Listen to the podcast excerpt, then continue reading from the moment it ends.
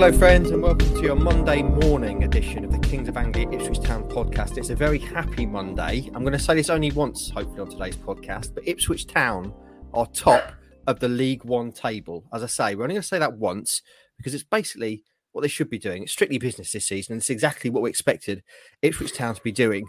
Is it not? Seven points from three games should be should be nine. Let's be honest, boys. Andy, you're obviously not happy about that at all. I'm Um, laughing, mate. Because how hard how hard have you had to try to do that? What do you mean? That's not what you want to be doing, is it? That, that's a very, very that's a 180 in terms of direction Absolutely. for openings. I've How, only how hard is it? I've only had two coffees, mate. So um, I'd normally be at three or four at this point. So that's, I've done that deliberately. But this season's all strictly business, isn't it, boys? That's the idea. Ipswich Town are starting to look like, hopefully, to, to quote the late great Dennis Green, who we thought they were. Uh, they should already have nine points on the board. They've got seven. We'll take that. Uh, and to join me are, are the two best kings. Let's be honest. Um, the OGs of this game. I'm going to start with you, Andy, because we've already heard you. Sorry about the dog. I'm going to mute. Andy Warren, how are you? I'm all right. How are you? I'm okay. Uh, and joining you back, fresh from the beach, it's your partner in crime, your work husband, the rather muscular and bald Stuart the Doctor Watson, stone cold Stuart Watson. How are you? Uh, yep. Yeah, yeah, still still bold. and I'm how was how was the beach, back. baby? How was the Bolder beach? than ever. Beach was good. I had a lovely holiday, thank you. You looked. I've got to say, in the post-game chat with Hutchie, you looked incredibly tanned, relaxed, and uh, I'm pretty pleased about things. As as holidays go, Stu, I'd imagine nice week away with the family, getting some sun. Clearly, come back. You got to work. Yes, but you go to Portman Road and Town Hosh MK Dons three 0 That's pretty much the best possible return, isn't it for you? Yeah, that's, that's a good way to stroll back into work after a week off, straight straight to Portman Road, and um, and a very good day at the office, which um, which made it all the all the better. So yeah, it feels feels hotter here than it did while I was away. To be honest, it's um, it was scorching on Saturday, wasn't it? Was indeed very hot indeed. Right then, let, without further ado, boys, let's talk about the game because that's what a lot of people will be tuning in to talk about. Maybe getting some nonsense later on. Hutchie, a lot of people love the, the twenty minutes of spiraling nonsense we've tacked on the end of, uh, of Thursday's show. So we'll see where this this journey takes us, but we will wrap it all up within an hour, friends. Don't you worry. Ipswich Town beat MK Dons 3 0 at Portman Road on Saturday. It was a very impressive, commanding, consummate performance. Stewie, you strolled straight back off the beach into Portman Road. It was sizzling in Suffolk. Start us off. What did you make of it? Yeah, really, really good day, wasn't it? I think everyone bounced out of Portman Road, big smiles on their faces. Um, you don't get many days like that where you've got a 2 0 half time lead and then you get a nice killer third in, in the second half. And I could get used to that feeling of sort of um, final half an hour felt sort of party mode, really. There was never, you know, the game was, as soon as that third goal went in, the game was won.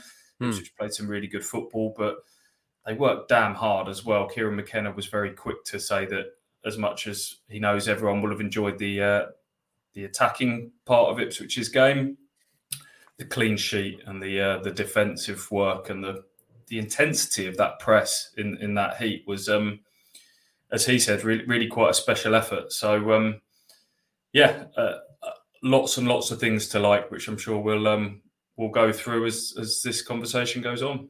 Yeah, kick us off then, Hutchie. What did you like about the the 3 0 domination at Portman Road? I liked how how every area area of the team just functioned. It looked like a fun- a really really high level functioning football team where everybody knew what they were doing, um, very clear in what they were asked to do, were able to execute it, and just every area of the team did their job. Um, that's quite a broad thing to like, but that's that's what I liked. It was a well oiled machine, would it be fair to say? Everyone did their job. Everyone seemed to know what their job was, etc., which obviously hasn't been the case in, in recent history. Yes, the, the opposite of MK Dons, really. And I said this in the post match video. They reminded me of Ipswich this time last year, a team that's clearly in a bit of a transitional state. Liam Manning looked like a manager that was maybe having to pick his words quite carefully post match, talking about patience and transition and a rebuild.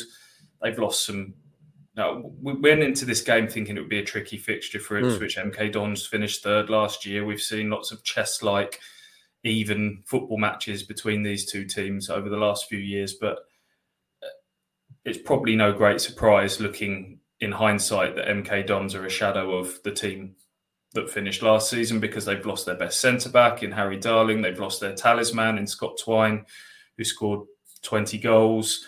Um, several other key players injured, Will Grigg, uh, etc. So um, I looked through that team and some of the stats. Someone like Louis Barry, who obviously Ipswich fans are aware of, I think was only making his second or third league start, um, and there was others in in that ilk as well, and um, they were disappointing. There was no no no um, question about that, but as I've said plenty of times, take absolutely nothing away from Ipswich. You have to take advantage, and take advantage they did. They looked, uh, as you said, a, a well-oiled machine. Someone that McKenna's clearly. We're, we're now starting to see the benefits of McKenna having got in around Christmas time last year and having that sort of back end of last season to really get his feet under the desk and. Uh, yeah, Ipswich. We, we hoped that they would be in a position to hit the ground running because of that, and um, Saturday Saturday showed that hopefully that is going to be the case. Mm. Tell you who else who hit the ground running, and I'm coming to you on this one, Hutchie, because he's your boy, Janoi Donacien. A small moment, please, to appreciate Janoi Donacien. It must have been bittersweet though, because obviously he had your boy Dean Lewington absolutely on toast. Um, so was that was that quite hard for you to watch because he he absolutely mugged him off, didn't he, for the first goal? I don't have boys. I don't put that. I let them. I let them. I let them be their own men. Um, I don't curse them, but yeah, really, really good from Janoi. It's um, we're coming away talking more about his attacking um work than his defensive work. But for that first goal, yeah, watched uh, that Dean Lewington performance, thinking that might be a a, a step towards the end. Um, Little tear in your eye. potentially, yeah, I did. turn, I did turn to Andy um, towards the end of that first half, and I just said, "You're right, mate." we, we'd, we'd had a bit of a chat about the dean. Andy's love of the dean is um, for regular listeners is, is clear, and I just I just needed to check in on him because um, yeah, Janoi left him had him on toast, didn't he, for that that first goal? What I will say in his defence, Andy, is he was left a little bit exposed in that MK system, wasn't he? Left side of Of a course back he was. three. Oh, with Louis uh, Barry in with Louis Barry in front of him.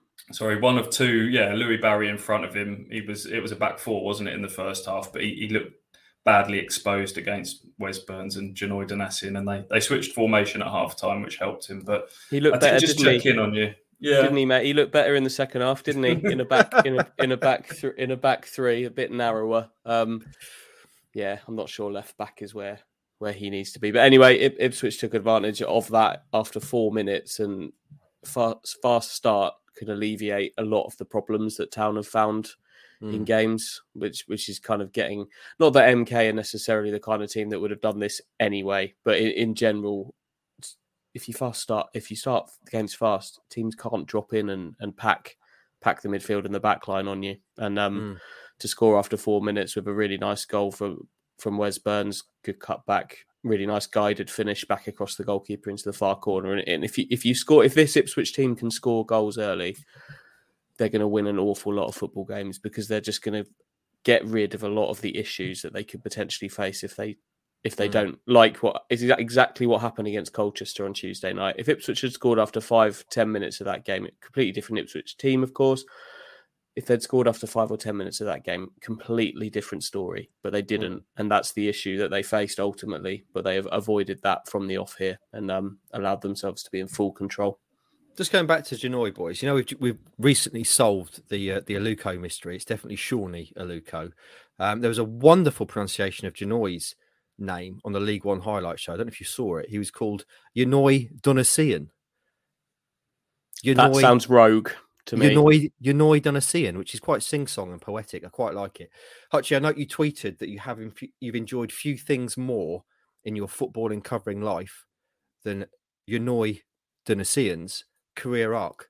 Do you want to just reflect on that a little bit? We all know Janoi's story; it's been remarkable, but a big favourite of yours, clearly. That narrative. not just not just my football covering life, just my football my football watching life, just in Mm. in general. It's just I've just really enjoyed it, M- mainly because of his his kind of demeanor is kind of like an understated, calm, the most relaxed man you will meet. Um, he took the rough on his chin and remained that guy all the way through it, and mm. is hmm. now taking like the highs with that same relaxed, calm, chilled approach. Um, and has proved to a fair amount of, of people within football wrong along the way. It's just been just been really really enjoyable. Someone you want to root for, someone that is incredibly humble. Um, and when people like that have success, it it it, it feels really good to have watched it. So um, mm. yeah, it's um it's something I've really really enjoyed over the last four or five years.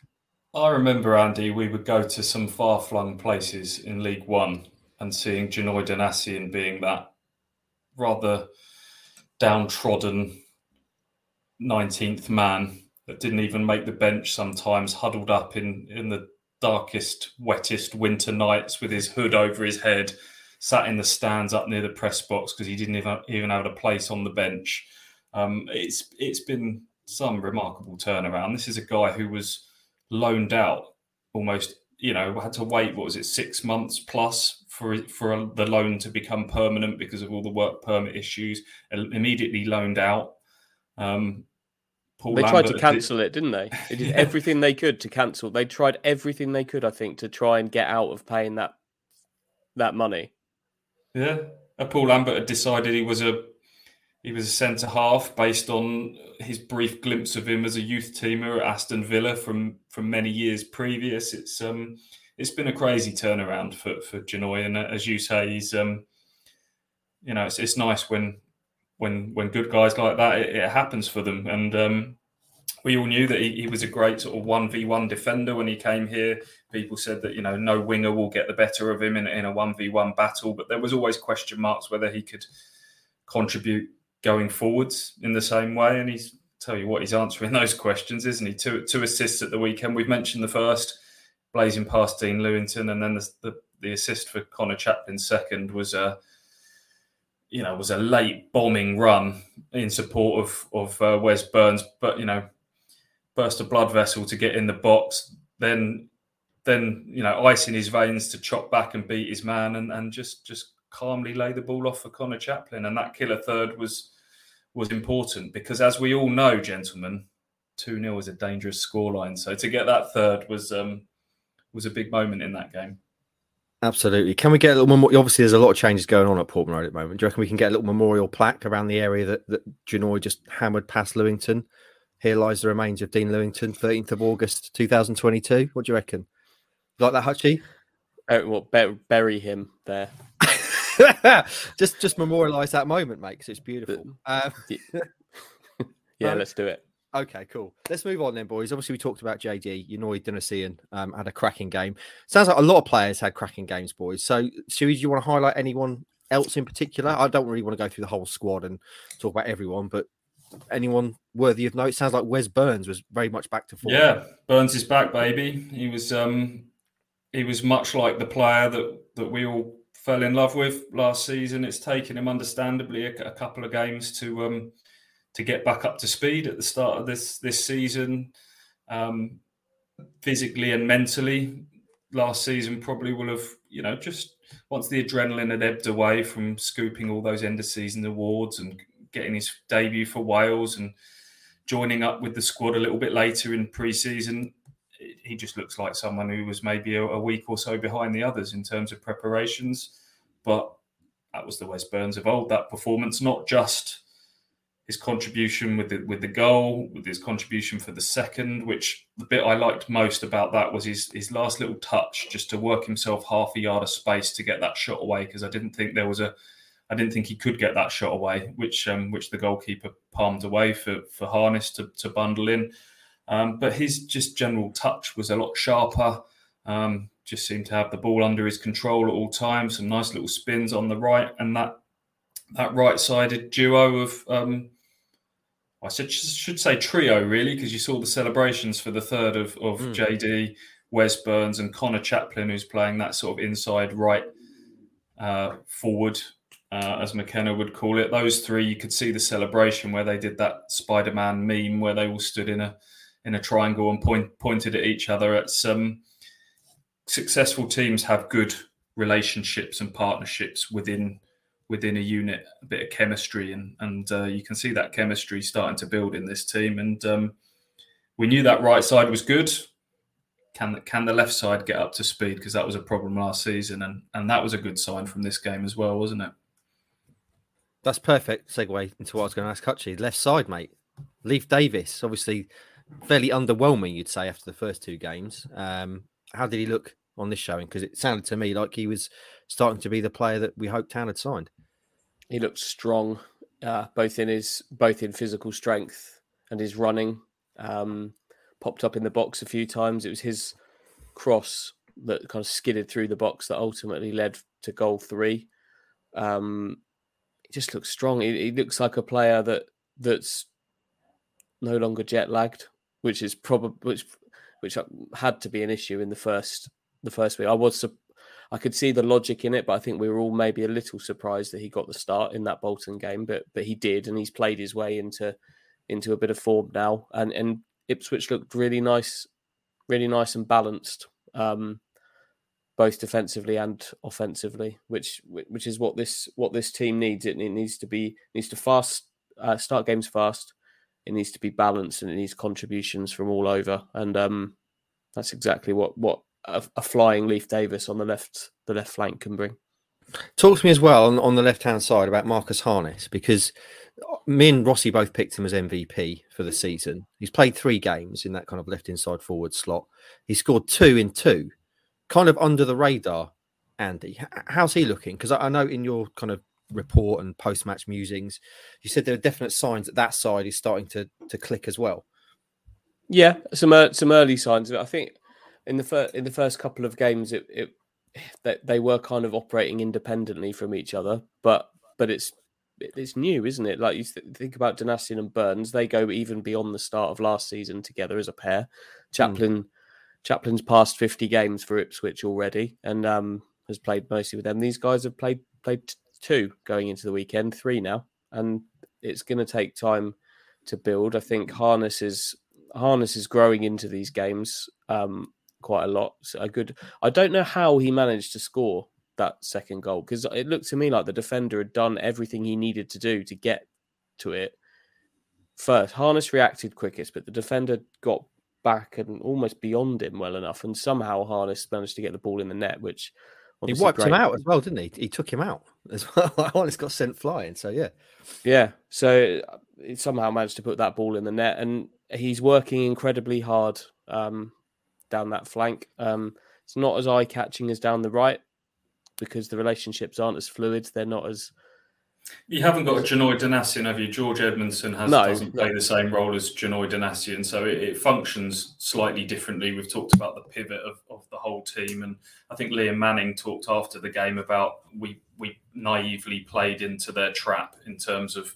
Their, I think he called it their left side trap in terms of sort of you, you, drag the team out to one side, and then in, in Lee Evans, you've got someone that can, and and Woolfenden as well, who can kind of spray that crossfield switch to the right and into acres of space, and that's obviously something Ipswich have worked on. So it, it does function slightly differently. I don't think it's ever going to be the same as the right side for Ipswich, but there was no doubt that it was a, it was a weaker area of the team last season, and there's no doubt already in my mind that it's it's a lot stronger already.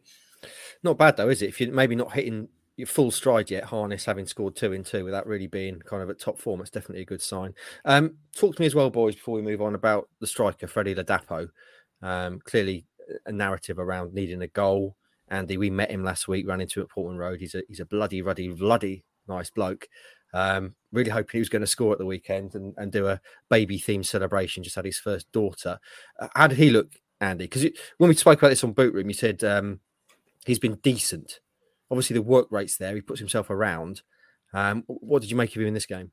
Yeah, thought he was good. Thought he was good again. Um, I think he provides a focal point, um, both in possession and out of it. And um, I don't have any concerns about about him at the moment. Three three games without a goal is not exactly a crisis, is it? It's not. No. Um, this isn't a this isn't a disaster at all. So um, he he can hold the ball up.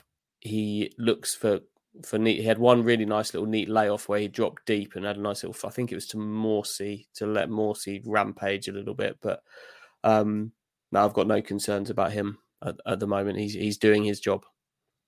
Any thoughts, Stewie, on the, on the striker thing? Because obviously that's we're going to talk about that in a minute, actually. But that's the the constant narrative around this side is uh, is Ladapo the guy to score goals? And the longer he goes on without scoring, it's obviously going to get more and more of a narrative. As, as much as he's you know working hard for the team, etc., he's there to score goals. What are your thoughts? Yeah, MK Dons are probably a good example. Scott Scott Twine wasn't probably an out and out forward for them for much of last season. Am I right in thinking he, he was their main man with, with 20 goals, kind of playing in a in a deeper position? Wes Burns got Wes Burns, Marcus Harness, Connor Chaplin all got into double figures last season. Um, the hope must be that that can happen again. Harness is already on two. Chaplin's off the mark. Morsy, we hope, is going to increase his goal tally from from last season as well. Um, so I'm not too worried. I think you know as long as they they spread the goals out and it's it's a balanced team that has threats from different areas. Um, hopefully the set piece tally will will go up this season. There's been some signs that that, that will improve, although there does need to be some. They were they were hit and miss at the weekend. I don't think they threatened enough from the amount of corners that were that were created. But um, no, I think Ladapo's in, in the job to kind of facilitate others as, as much as every, as anything. You know, he's, he's running channels back to goal play, link play. I think he's just looked at a very solid all round centre forward that facilitates others so far. But all that being said, a striker will want to get his first goal sooner rather than later. That first goal for his club will, will bring a competitive goal, will bring a, an amount of relief to him, I'm sure. Mm. Just on this subject, actually, being as we're talking about it now, um, one of our columnists, Terry Hunt, formerly of this parish, um, long-time town fan, wrote down his column on the striker subject. Do we actually need? Obviously, there's been talk about George Hurst and, and town have got to bring in another striker, and he was just kind of thinking out loud, really, saying, "Do we actually need another striker? You've got the likes of Chaplin, Morsy, Burns, Harness. It's not out of the, the realms of possibility that they'll all end up on double figure goals this season. Those are the sort of players you could do that. So for you, is it still important that Town bring in another striker before this window closes? Hundred percent, absolutely, yeah. um, very very much so. One, yeah, Kayden Kayden Jackson's the, the backup striker, but that that changes the style completely. I think I think Jackson is a useful player off off the bench in this this new world of of bench impact. But if if Freddie Ladapo goes down for three months in the middle of September, the entire style of the team will have to change uh, in terms of an element of control in the in that final third. I, I yeah, I firmly believe they need to to bring in somebody else before the end of the window. Agree with that, Stewie?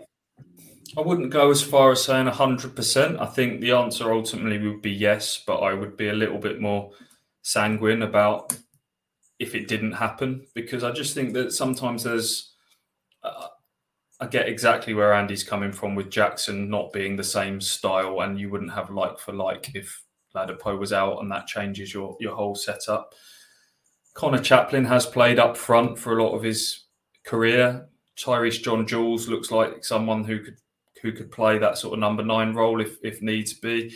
Sometimes there is this obsession within football now of just wanting more. Get get another one, get another one, and I, I think Mick McCarthy was always a, a, big exponent of this. Is that sometimes getting too big a squad can can create you some problems as well. I mean, McKenna's already got a job on his hand, leaving people out of, let alone out of the eleven, but you know, out of the eighteen as well, and keeping that team spirit high is it can never be sort of um, underestimated. which are already out of one cup as it is, so um, yeah, I, ultimately, I think they put they could do with getting another one. It has to be the right one. Um, don't think they need to go and do something for the sake of it. Um, but I'm yeah, I'm a, I'm a little bit more relaxed about what you know as and when that happens. Okay, I've got two more questions, boys. Uh, feel free to throw any other thoughts in. One's kind of a positive, and one's potentially a bit of a concern. So, the positive, first of all, are we going to have to get you whenever we sit here on a Monday or a Wednesday, whenever it is after an Ipswich Town game, and I talk to you about who's impressed you in this game, boys? Who, what did you like? Is it just now? Are we just going to? Is it going to be inevitable that Sam Morsy has played a brilliant game? We don't even we don't even mention it. Sam Morsy is like eight, nine out of ten every game, because again, it sounds to me like he was superb in this game, and it is becoming. He started this season like a man on a mission. There's no other way to put it, is there? He's just a really, really good football player for this level. So I, I Mm. think you have to you have to expect a upwards of a seven, eight out of ten every week from a player like that, and um, he's in a position to deliver that as well. I think he, his mind's exactly in the right place. He's he's got all of the ability. Um, so yeah, it's, it's more of a talking point. It's going to be more of a talking point when he doesn't, if he doesn't deliver that. And he's working particularly well with Lee Evans alongside him as well. That's functioning really nicely. Yeah, I think Andy, you mentioned that in your observations piece after Forest Green that Morsy can't be the player that he's becoming now in terms of sort of getting into the box late and being that attacking threat without Lee Evans alongside him. I think regular listeners to this will know that I kind of felt that Lee Evans came in for some unfair stick last season. I think he's kind of um, that that under underappreciated role in, in the team. Although I think some of that that love is starting to happen for him now. I think he's in, he's just there. He's in the right place at the right time to pick up the bits and pieces. I think he provides a bit of a physical presence in midfield for Ipswich, which has been lacking for, for several years, and his range of passing is, is very good as well. So those two, who obviously have known each other for years, played together at Wigan as well, have got a, really good partnership going there. And Do- Dominic Ball, um, you know, having picked up that that ankle knock in in pre-season, is um, is going to be wondering kind of where where his opportunity is going to come at the moment. Okay, I don't think this video it's going to go out on video this week, is it? Because Rossi's off, which is a good job. Because if you're w- watching on video, you may have noticed me frantically clapping every now and then, and that's basically to try and keep my dog awake. Um, I noted that, um, frankly, his snoring is getting to ridiculous levels last week. Um, uh, as much as I find it charming, I'm sure many many people find it irritating. So I'm clapping at him when I've just actually thrown a, a cricket ball in his general direction, which is now pouring around behind me. Um, stay tuned, listeners, for updates on that because that's going to get destroyed if I don't look after it. Um, final question then. It's more of a concern, boys. First game of the season, I was there, Bolton. Town should have won, obviously. One of my concerns, though, walking away from that game, was the slightly lackadaisical attitude of Luke Woolfenden. Now we know he's he's a laid back individual, um, and can be lackadaisical, as it were, um, at times. And again, there were, there were moments in this game, weren't there, where he kind of worryingly looked a little bit off it. And now we've got Richard Keogh in the building. We talked before that maybe what's going to happen is Keogh's going to come in and maybe Denoy's going to going to drop out. Is Woolfenden concerning you in this early going? Um, there was no doubt that there, there was more than one occasion where he's a little bit sloppy on the ball at the weekend. Um, we've we've waxed lyrical about and said how important he is to that that right side functioning. Out of those back three, I would say he has got the the um, he's the least likely to drop out of it now. Janoi, I know we had that pre-season debate whether he might be the one, um, but I think he's you know that, that is unthinkable at this moment in time. So has Woolfenden left the jar the door open ajar slightly for Richard Keogh? Possibly. Is you know we talked about Mick Mills's constant comments about whether George Edmundson not naturally being a left left sider prevents that left side functioning the same way. Richard Keogh, there's been a lot of talk about how he can play on both sides. Um, maybe that's where the, the door is ajar, especially since George Edmundson is kind of still working his way back up to speed after quite a nasty ankle injury at the back end of last season. So um, I have no doubt that Richard Keogh will, will get in um, sooner rather than later, and there's every chance that he could he could stay in as, as well. So as, as Andy said several times, he's been he's been brought into play. He's not just been brought in to be a, a Hmm. cheerleader in, in the dressing room. So I'm fascinated to see um, how that that plays out. Any thoughts on Wolfie Hutchie? We, we're all obviously big fans of Woolfenden as a player, but he does have that in him, doesn't he? That kind of tendency maybe to get a bit slack. Yeah, uh, and I think that's the other the other half of Richard Keogh's job. Yes, he will play games. I'm convinced he'll play games, but his influence on both Woolfenden and Edmundson, almost like a finishing school, is going to be really important. Um, and that the lessons that he can teach Luke Woolfenden may just be taking his place in the team at some point. Um, but away from that, I think he'll he, he'll really help him as well. So I've got I've got no concerns about Luke Woolfenden long term. It might just be a little bit of short term pain for him to take some more permanent long term steps because um, he set the standard for himself in the second half of last season and he's not quite picked up where he left off. So Hmm. um, he's got the perfect person to help him get back there. It might just be that the methods are a little bit unusual. Okay. Uh, any other notes from this game, boys, before we move on? We've done a nice half hour on it. Anything else to mention, boys? Don't think so. No, it's just um, I think we're seven points from the opening three games. Ipswich must have been seven, eight games to get to that sort of tally last season, um, off the top of my head. So it just alleviates. I think it's a big result because it just alleviates any kind of, especially off the back of that Colchester Cup game. It was just, I think, a few doubts starting to creep in. Oh, is it, you know, same old Ipswich? Everything changes, but nothing changes. And um, yeah, had had that not been a win at the weekend, that just would have cranked up the pressure a little bit. So um, yeah, as a as a big win, a game they needed to win given the circumstances MK Dons are in, and uh, win it they did. Gives gives town a really nice base to build from, doesn't it? Nothing is won in August, is it, boys? As we know, it's a, it's a long season, but it's a nice base. You have to start well to have something to build on. Um, uh, uh, other obviously important question that people want to know: what was the what was the food situation pre-game? A classic summer, really nice, light, summery, uh, summery dish. Any guesses? Macaroni cheese. Shepherd's pie.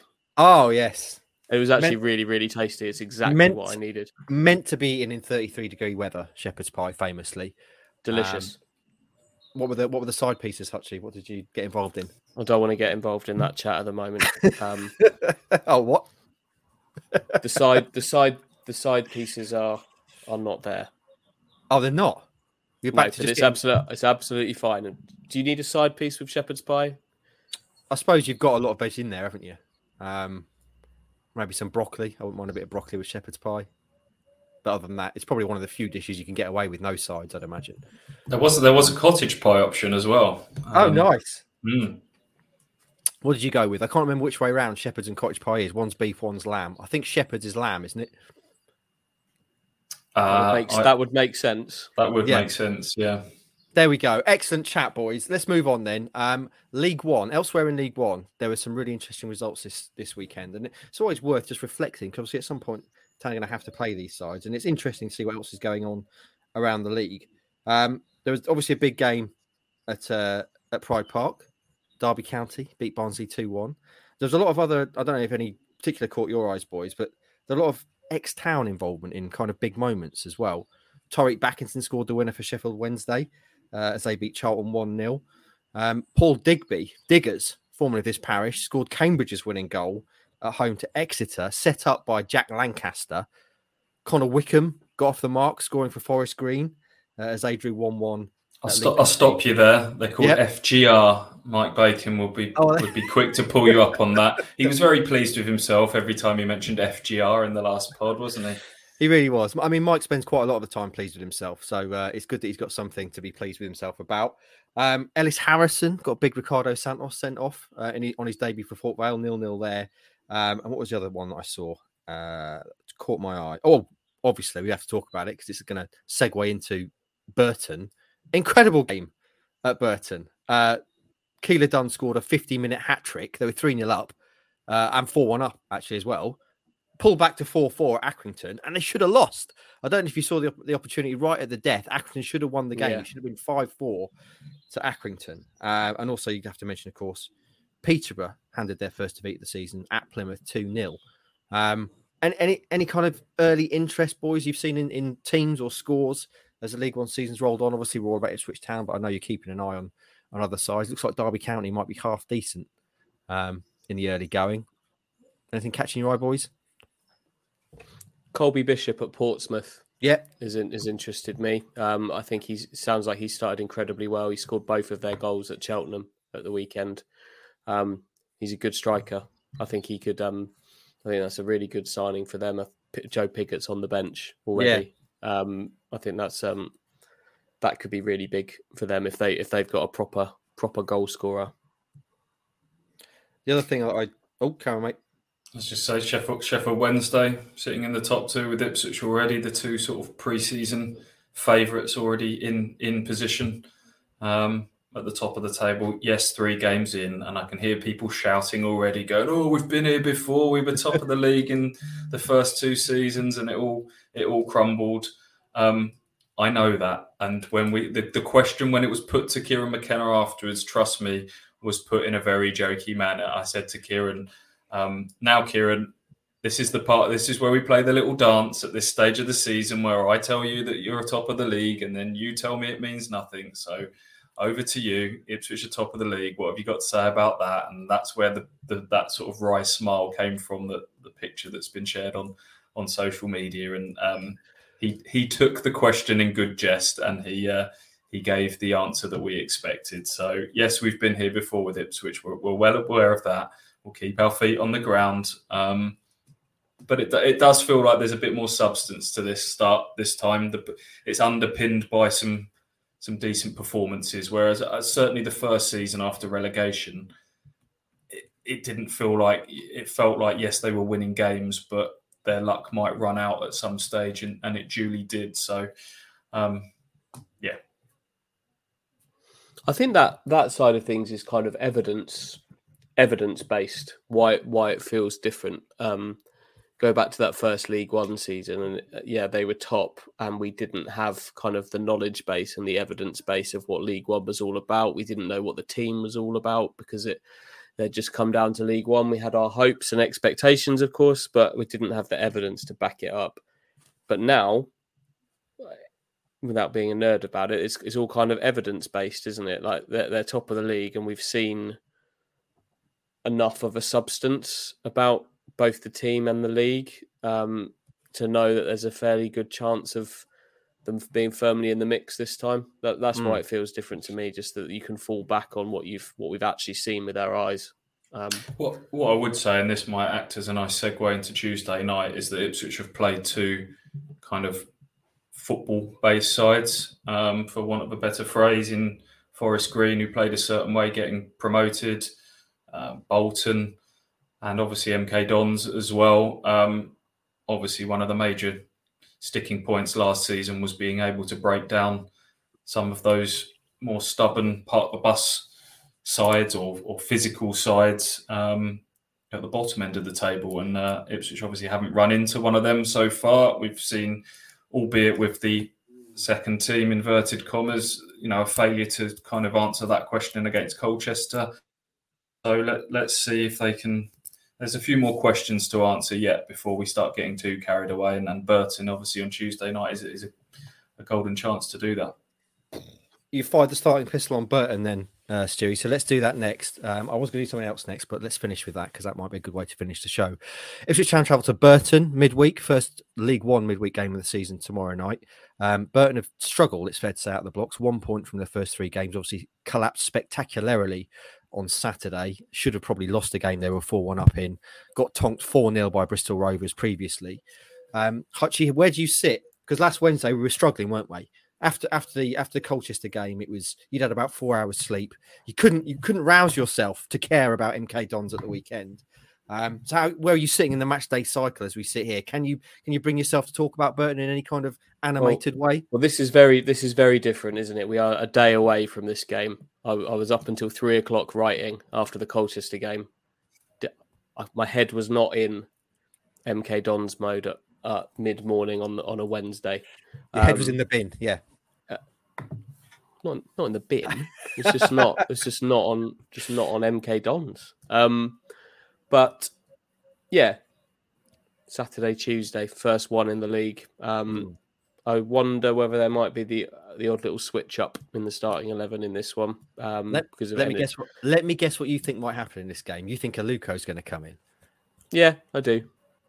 Yeah, I think he might. I think he might come into the game just to try and keep it a little bit, keep the ball a little bit more. Burton, Burton sides that we've watched. Although this one is, I'm beginning to to struggle to recognise Burton now. There's no there's no Lucas Akins, the the, the man who was um, the Burton Dean, I'll call him, who's just always there, who knows what position he was going to play? Maybe wing back, maybe up front, maybe in the centre of midfield, but no Bostwick. Um, so it's not it's not the Burton that we're used to, but they, they've always kind of put the ball on on top of teams into into corners and tried to play with with that kind of that kind of style. And I wonder whether Aluko might just help Ipswich stick to their principles a little bit in the moments where they can. So, um, who's he coming in for? Chaplin, Harness, Harness, I think.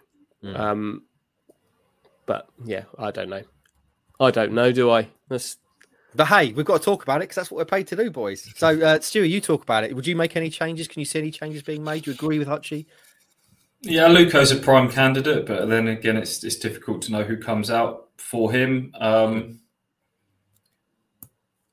the more you think about it, it's, it's difficult to kind of see. Is, is Greg Leigh someone that's seen as you know someone who can? If Burton, I, I keep talking about Burton's style and the way they stick the ball on top of you. I don't, I don't know if they necessarily are that team still this season. Um, but is Greg Lee more suited to to kind of dealing with any kind of aerial bombardment? Um, although you know, is now the time to dip out Leif Davis? You've you've you've stuck by him, you know, mm. for the first few games, so it doesn't feel like a a major punishment now. Like you're our guy, we've signed you, we've started you so far.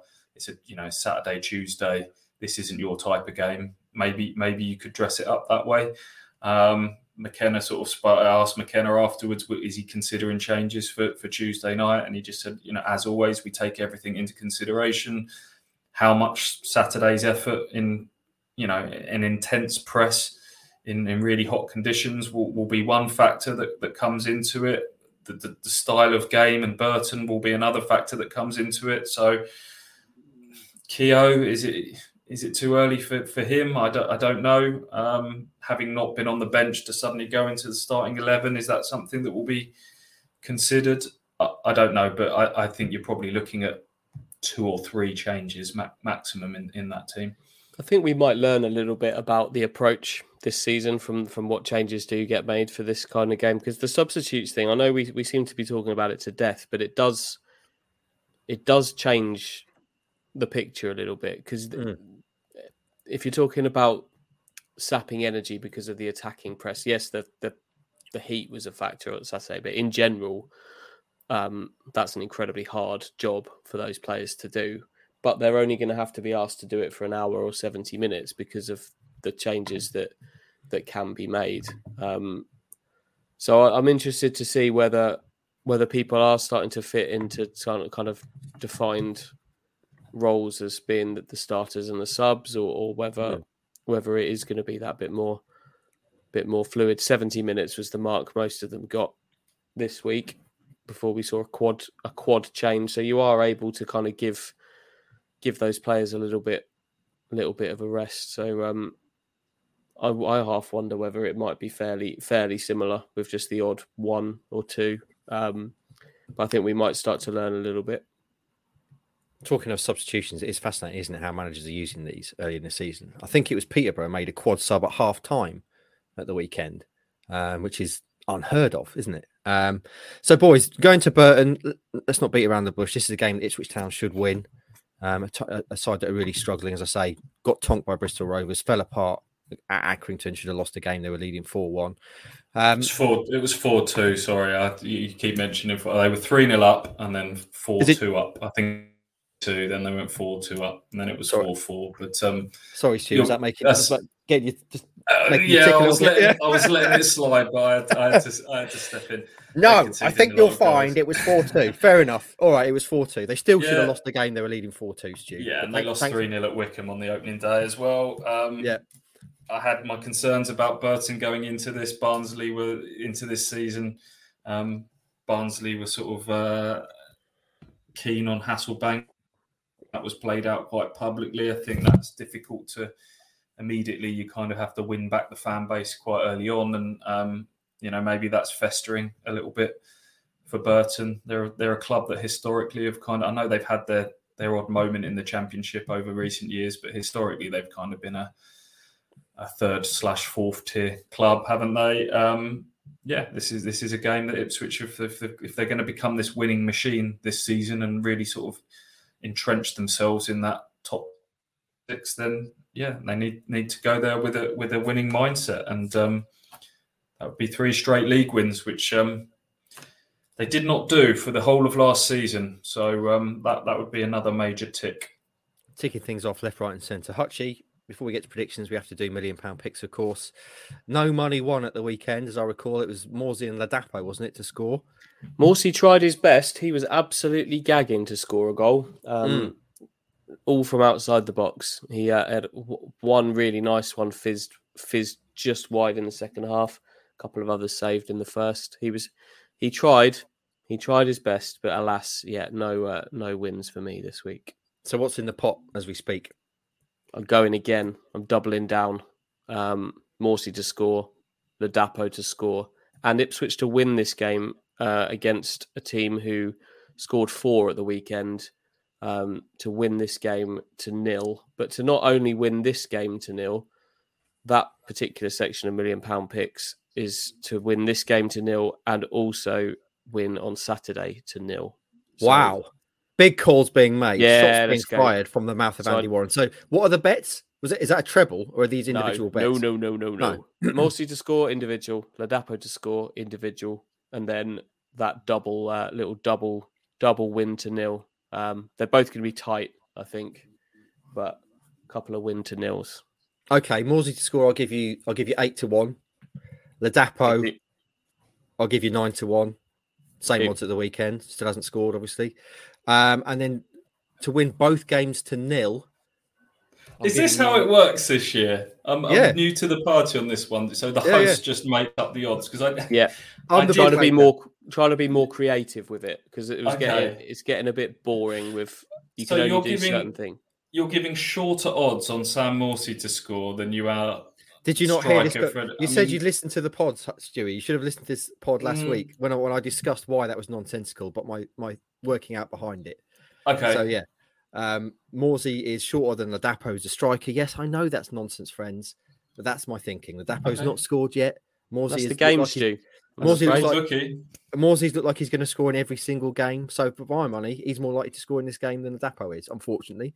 Um, and in terms of winning both games to nil, Hutchie, that's a that's a big shout. I'll give you, I'll give you twenty five to one on that. I think that's a big shout. twenty-five to one. Mm. Interesting. Right. I'll, You- I'll do. I'll do exactly the same. I'll do 50, 50 on each of Morsy and Ladapo Yeah, for theirs, um, and then whoa, I'll put twenty grand on my twenty-five to one. there we go. You, If, you're, if Ipswich win these next two games to nil and make Yeah. it four straight wins and three straight clean sheets, I'll, I'll be officially in get, getting excited about what this season can can bring. Mode um, that that would be very impressive. I think we all will. Just again, going back to those odds, Stewie. I don't know if you heard the previous week when I wasn't in the host chair. Mike Bacon was in the host chair. I heard hit- Mike give odds of nine to Nine one. to one for for Big Cat Tyreece John-Jules to score and assist in the same game. Yeah, gave him nine that- to one. That was laughable. Yeah, He does. He I- doesn't know what he's doing, does he? I'd walk out of that bookmakers and say I'm taking my business elsewhere. Yeah. Thank you very much. You're having a laugh today, right then, boys? Predictions. Obviously, Hutchie, you're saying they're going to win to nil. How many goals are Town going to rack up? If you're asking two, which you, which you are, I am asking. um, Yeah, yeah, you are. Uh, two in this one, one at the weekend. Superb. We don't need to bother with a midweek show, which is good because I'm not actually sure when we're going to do a midweek show with time off and travel, etc. So two 0 tomorrow to tomorrow night. Excuse me, Stewie. What are you saying? Not as confident about a clean sheet, but I uh, I do think Ipswich will win. I will say three one Ipswich. I'm going to go one more. I'm going to say four one, baby. Ladapo's going to score a couple. Morsy's probably going to going to net as well.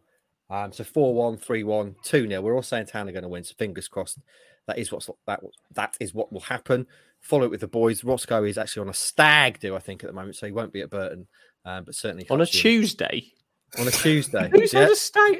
Has there ever been a stag do on a Tuesday? Listen, Ever? Rossi Rossi plays by his own rules, doesn't he? Um, I Oh. guess also it's his mates. He's in Budapest, so if you are anywhere near Budapest in the next couple of days, look out. Is all I would say. um, Mark, I've, I've got a Ross Yeah. update for you. oh no. So, This was so exciting. This was. listeners to the, the early podcast last week, as I was on my Hmm. week off, course heard. Ross, Mike, Mike ask Ross about when his next theory test was for his Mhm. driving, and to which he replied Thursday. So, logging that memory, first thing, obviously, one of the first things we asked Ross on Saturday was, How did the theory test go? To which he pulled a bit of an embarrassed face and said, Not so well. Oh, no, did you fail it again? No, he- he forgot to turn up. Oh my god.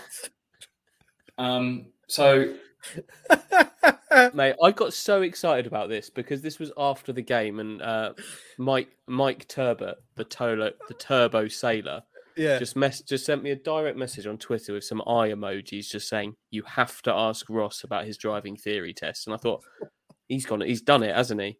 Oh my He's gone, god. he's gone and passed, hasn't he? So I, I bounded up to him in the press room with a big smile on my face, like thinking that he's going to tell us that he's passed it. Um, he hasn't Even- passed it. Even for Ross, that's that's a, that's kind of a new high slash low, isn't it? To to not actually remember to turn up to the test, which you've got to pay for, I think, haven't you? It's like twenty six 20 quid. So he's what he's he's just not even bothered turned up, um, and he's lost twenty six quid. Wow, that is staggering. Um, so hopefully, hopefully Ross is sink, drowning his sorrows in Budapest as we speak. I'm sure he is. Uh, right then, boys, there's one more thing I want to talk about this week by way of ending the show. A ten minute conversation, if you could, and it's inspired by this particular happening yesterday. And it's finished. Antonio, oh, it hasn't finished. Correction. It's only just started. tremendous. One of my favourite things that's happened for a long time is, of course, the handbags over handshake between TT Thomas Tuchel and Antonio Conte, the wild man. Um, first of all, I would say if that actually elevated into an actual fight, Conte would eat Tuchel's lunch in short order. He's he's a he's a bad he's a bad mofo, Conte, I reckon, in a scrap. Tuchel would have no chance of keeping him off him. He's wearing um, a I- cap, Mark. No man in a cap is winning a fight. Is that that official Hutchie rules? I think so. no man in a cap is winning a fight. I don't know how I feel about that, but certainly that man in that fight ain't winning that fight. So I want to I want to discuss with you boys a very important topic. Obviously, they're Premier League managers. We deal in League One issues, but I want to know, boys, who you reckon is the hardest manager in League One? If we're going to have some kind of Royal Rumble tournament to, determine who's the hardest man in League One in charge of a side, and also who's the guy that's getting sand kicked in his face, who's the, who's the weakling in the corner in League One uh, in terms of managers. So I invite you now to to state your your thoughts. I think there's a fairly obvious winner. There's certainly a few contenders. I know already, Hutchie, you we disagree. Um, so should I kick off by saying who I think would win? Go on then. I would I would go, and I, I'm not sure it'd even be close. I've got to be honest. It, it might be. There's a bit. There's a few big units. Well, I think in a scrap between guys who I'm assuming have never trained in anything kind of combat wise, even in in a proper fight with guys who know what they're doing, size is important. It's even more so in a scrap between two guys who have no idea what they're doing when it comes to throwing hands. So I'm going big, and I'm also going nasty.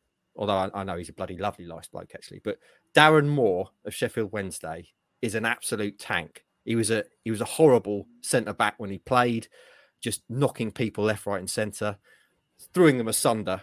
Um, and I know he's a, he's a really really nice guy in real life, but I think he's got that. A lot of fighters, pretty much all fighters, in fact, are bloody nice men and women, but they have that switch, that darkness in them. When the switch goes, you're in trouble.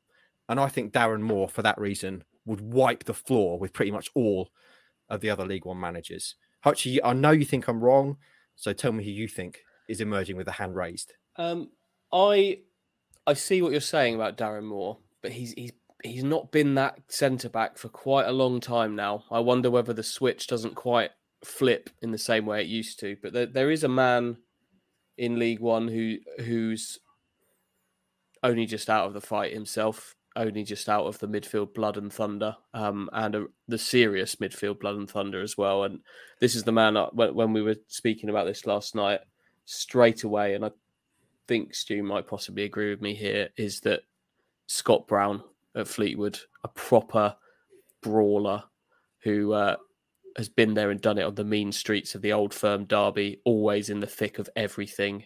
Um, Because he, would starts everything. he would fight dirty. Let's be honest. There's- That's all he right, though, would isn't it? Oh, yeah, I mean, we're not saying there's any rules, are we? Um, he would definitely be throwing shots to the nuts. He'd be biting. He'd be he'd be gouging, wouldn't he, boys?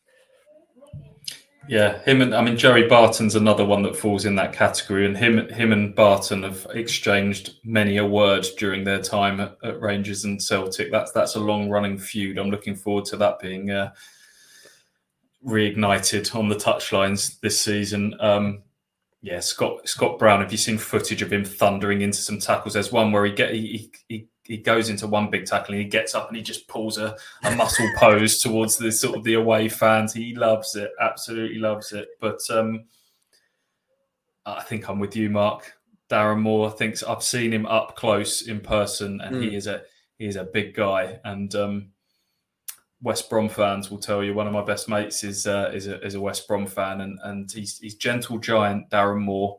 Um, you might be able to appeal to his um, Christian nature. Maybe is, he's Hmm. your only get out in that fight. But um, I, I remember him uh, giving a 16 year old cocky Wayne Rooney a bit of rough treatment, um, putting him in his place. There was that, that um, infamous battle at Bramall Lane, I think, with with um, with West Brom where it all kicked off, and he was he was the enforcer. He was the one uh, looking after his teammates in that. So he would be a strong candidate, Darren Moore for sure. But the, the two you've mentioned were, were the two that came to my mind. You know who else I think might be um, might be in the mix Mhm. would be um, Ian Evatt. Oh yeah, again At going Bol- with at Bolton. size because he's he's a big lump, isn't he? Yeah, he's a he's a big boy as well. So I think he him and him and Darren Moore could kind of slug it out in a big boy battle of the big boys. Do you know who else I, might, I think might be a sleeper as well? Matty Taylor, Exeter. Again, going with size, he's a he's a well put together individual. I think he'd have he'd have size on a lot of a lot of managers in League One, and for that reason, I'd put him towards the top end. I can with Barton, you know, a lot of people would say Barton, but I think Barton's like the guy who walks into a gym proclaiming himself to be a street fighter and challenges like the head instructor to a scrap and lasts literally like five seconds, and we never see him again. Um, and you get those probably once or twice a year at gyms. Guys, oh mate, I, I can't, I can't fight with rules. Just see red and I want to headbutt someone. Uh, they do one sparring session and, and we never, we never see them again. Um, I reckon that'd be Barton. Um, Is- any oth- Is there a theory that the um, that the, if the Cowley brothers come as a duo, you're getting sort of two two for one They're as joint joint managers? Um, they get a bit leery on the sidelines. I don't I don't know if they could back it up if uh, if if things really kicked off in this hypothetical situation. But two on one, well, I mean, it's a free for all, so that you could throw that into the mix if you'd like. Um, any other contenders, boys, for the hardest before we talk about the uh, the guy who's getting his his lunch handed to him? They're taking the money from him. They're licking his briefcase. I Uh, reckon Mark Kennedy could handle himself as well. Yeah, that's a Uh, good he's shout. pro- probably a little bit more senior than than than some in this division, but yeah, he's um he's got an edge to him. I reckon he could handle himself. Who we saying? Who we saying is going to be struggling then? He's going to be knocked out literally in the first round. Hutchie, who, uh, who, who amongst the League One massive, either for reasons of age or just general size, perhaps you reckon would struggle to handle themselves in a in a dust up. Well, John John Coleman is sixty, Yeah, he's going to struggle. um, so I, I, I, I, that's arguably unfair. Um, Steve, right. Steve Cotterill is also at the more senior end of the scale. I know he's got a bit of edge about him, but he was very poorly with COVID. I mean, hospitalised for quite a significant period of time, so he's he has got that going against him. I think there are quite a few managers in this league that probably don't pride themselves on their fighting abilities. Um, yeah, well, I mean to be fair, yeah, I've put like obviously I've put Kieran McKenna in that bracket. He he would he would be uh, I think Kieran McKenna, Liam Manning, um, Ian Burchnall at Forest Green, um, Ben Garner at Charlton. They would all kind of be in the bracket where they're looking to get you with some kind of clever choke hold or something like really really really technical like uh, Yeah. they're, they're not going into this for a scrap but technically they've they've worked on their technique and if if they can get Darren Moore down Yeah. and into some kind of choke this is ridiculous. It's Some gold. kind of chokehold or Yeah. or something.